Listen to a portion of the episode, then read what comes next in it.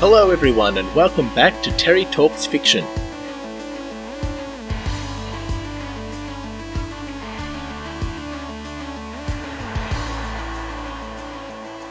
Today, we're going to be talking about world building in urban fantasy and the supernatural. Not not Supernatural the TV show, although what we're talking about probably is present in Supernatural as it is in any other urban fantasy TV series, I've never actually seen an episode of Supernatural, but I'm sure that the fandom will gently and respectfully inform me if I'm getting anything wrong here. Specifically, the world building element that we are going to be looking at today is a variation of the trope affectionately known in sci fi circles as rubber forehead aliens. I don't know if there's a term for this in urban fantasy or not, so again, if someone does know, please reach out and let me know what it is and where I can look it up.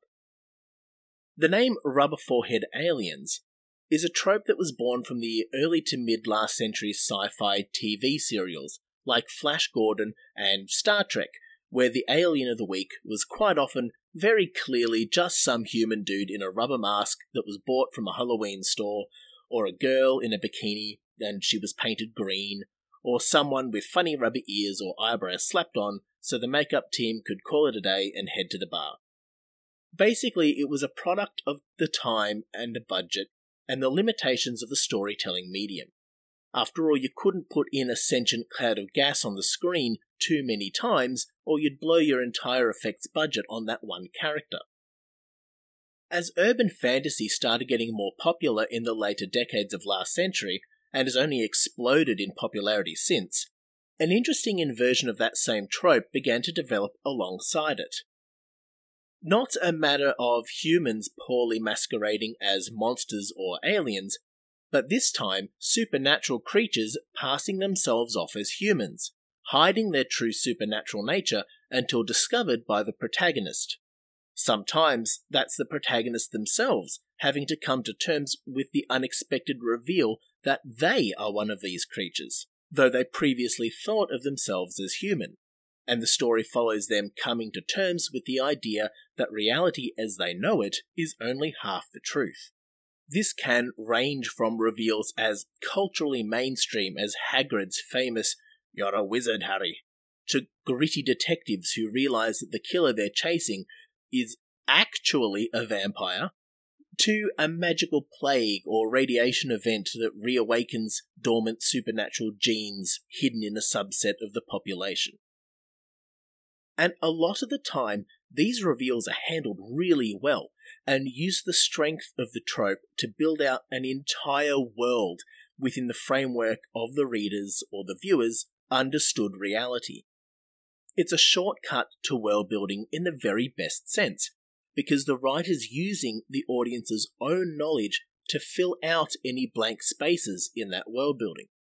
After all, you don't need to go into detail about where the tale is set if it's set in New York, which everyone knows from either living or visiting there or from a hundred other fictional representations. You don't need to explain the majority of the tech. People already understand how cars and phones and email works. But that's also where we start to see some of the danger in this trope, and the places where it falls apart if it's not done well. Because the urban fantasy writer is building on a foundation the audience knows intimately, any deviation from that reality has to make sense, and it has to be introduced in a way that makes it clear that the reality the writer is presenting is in fact the way that things have been in the world all along. One of the reasons this trope fascinates me so much is because that moment of discovery or realization that the reader's having there happens all the time in archaeology. Archaeologists are constantly discovering or reinterpreting something new that has huge ripple effects on everything we understand about a culture or a time period. In fact, a brilliant example of this occurred right in the years between my working as a full time archaeologist and now working as a full time writer. Back in 2015, it was a fact that Aboriginal Australians had come to the continent 41,000 years ago. There was some contested evidence for earlier dates, but as far as the unequivocal, unimpeachable archaeological evidence stated, 41,000 years was the earliest benchmark we had. And I've written hundreds of archaeological reports which all reflect that known reality, which all reference that known date in order to inform the significance of the artifacts and the sites that I'm examining in those reports. And then, only a few years ago, new, unequivocal, unimpeachable evidence came in which pushed that date out past 60,000 years. And although the site from where that age was taken was a new discovery for archaeologists, it doesn't change the fact that this is actually how long people have been here all along. This was the reality that we've been living in. We just thought that the reality was something different. And this example particularly applies in the case of looking at urban fantasy, because not everybody shared the archaeologists' view of reality. Aboriginal people have been saying all along that they have been here much longer than the 41,000 years that archaeologists were waving about as the truth. So that's all very interesting, perhaps, but what has it got to do with urban fantasy world building? Well, the key similarity between new archaeological discoveries changing our understanding of the past and a writer introducing a moment of discovery in the narrative where the audience realizes that the world is not quite as they knew it. The similarity is that the true reality will always be the one that makes the most sense.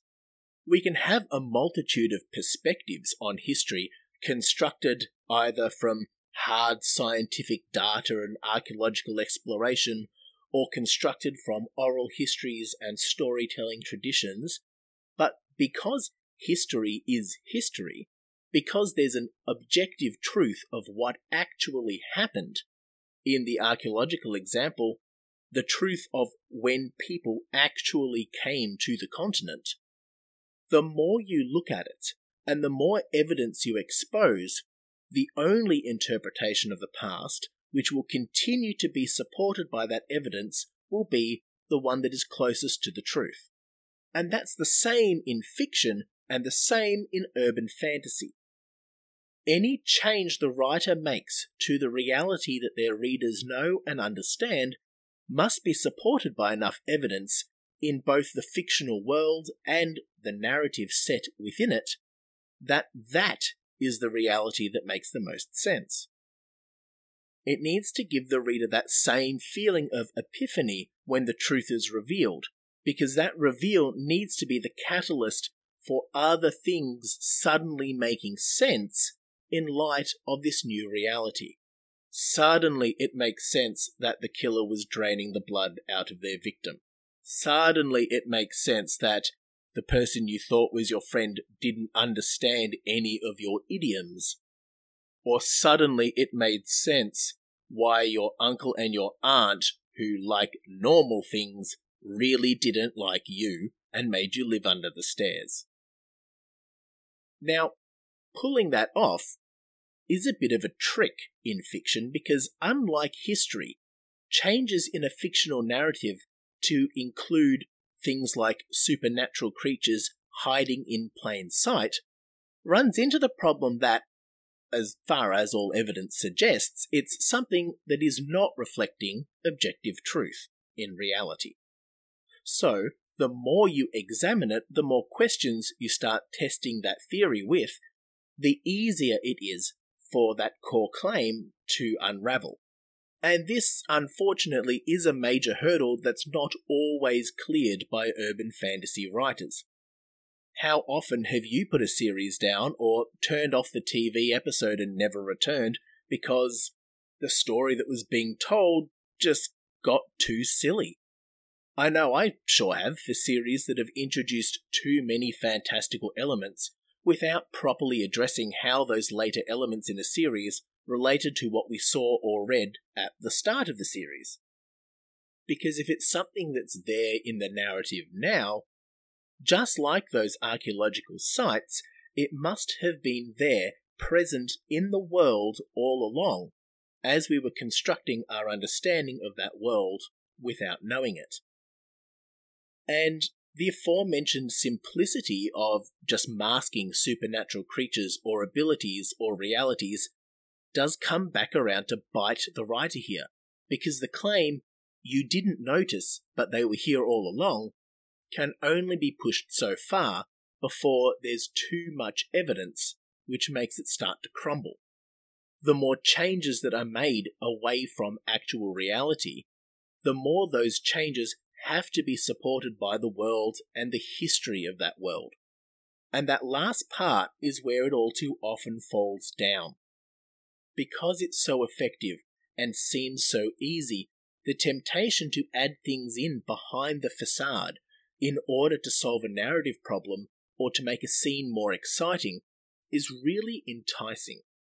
And it can seem in the moment like you've done a really good job of contextualizing how those changes relate to the world in general in that moment. But everything a writer changes using the supernormal creatures concept ripples backward through what they've already written, but also through the wider history of that world's world building. Any creature that exists now in a modern urban fantasy setting must also have been present in the world, say, during the Great Wars, or past economic crises, or global pandemics.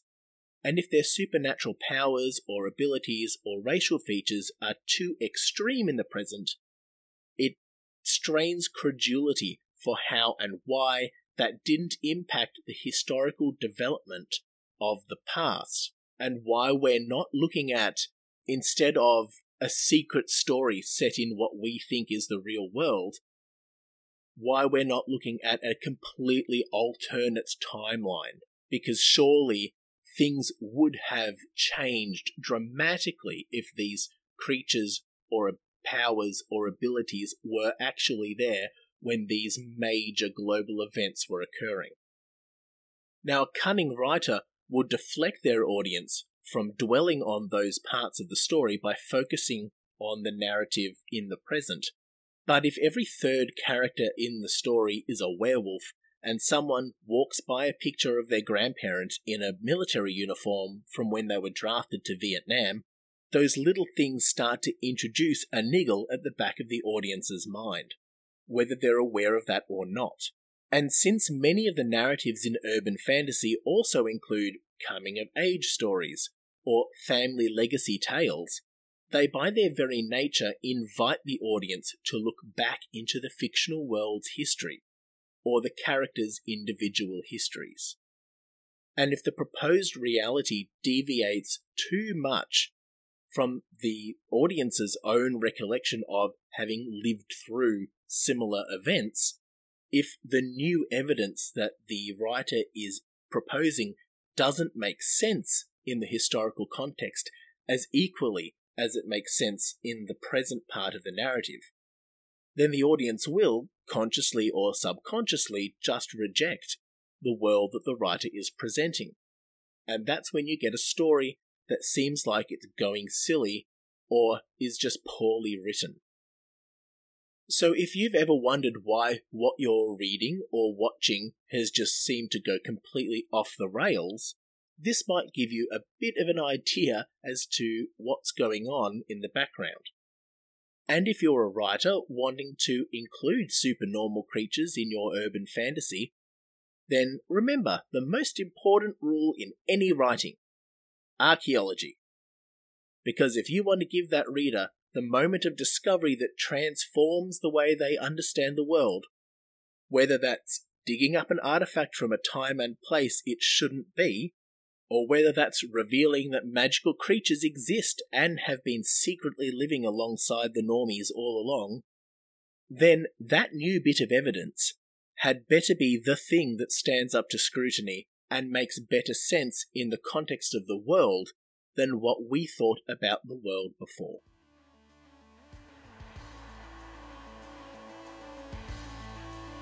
Thanks for listening, everyone. Next week, we'll be bringing that archaeological lens back to another book review and looking at something which takes the idea of world building and history to insane new levels. And that is the fourth and latest installment of Brandon Sanderson's Stormlight Archive series, Rhythm of War. Sanderson's fiction has been a long time obsession of mine, and the first Sanderson book I ever read was the original Way of Kings, the first book in this very series. So I cannot wait to talk to you all about it. And if you want to join in the conversation, please don't hesitate to reach out to me, either by email to terrytalksfiction at gmail.com or through the Discord server or Facebook pages, both of which I'll link in the show notes underneath this episode. I can't wait to talk fiction with you all again soon.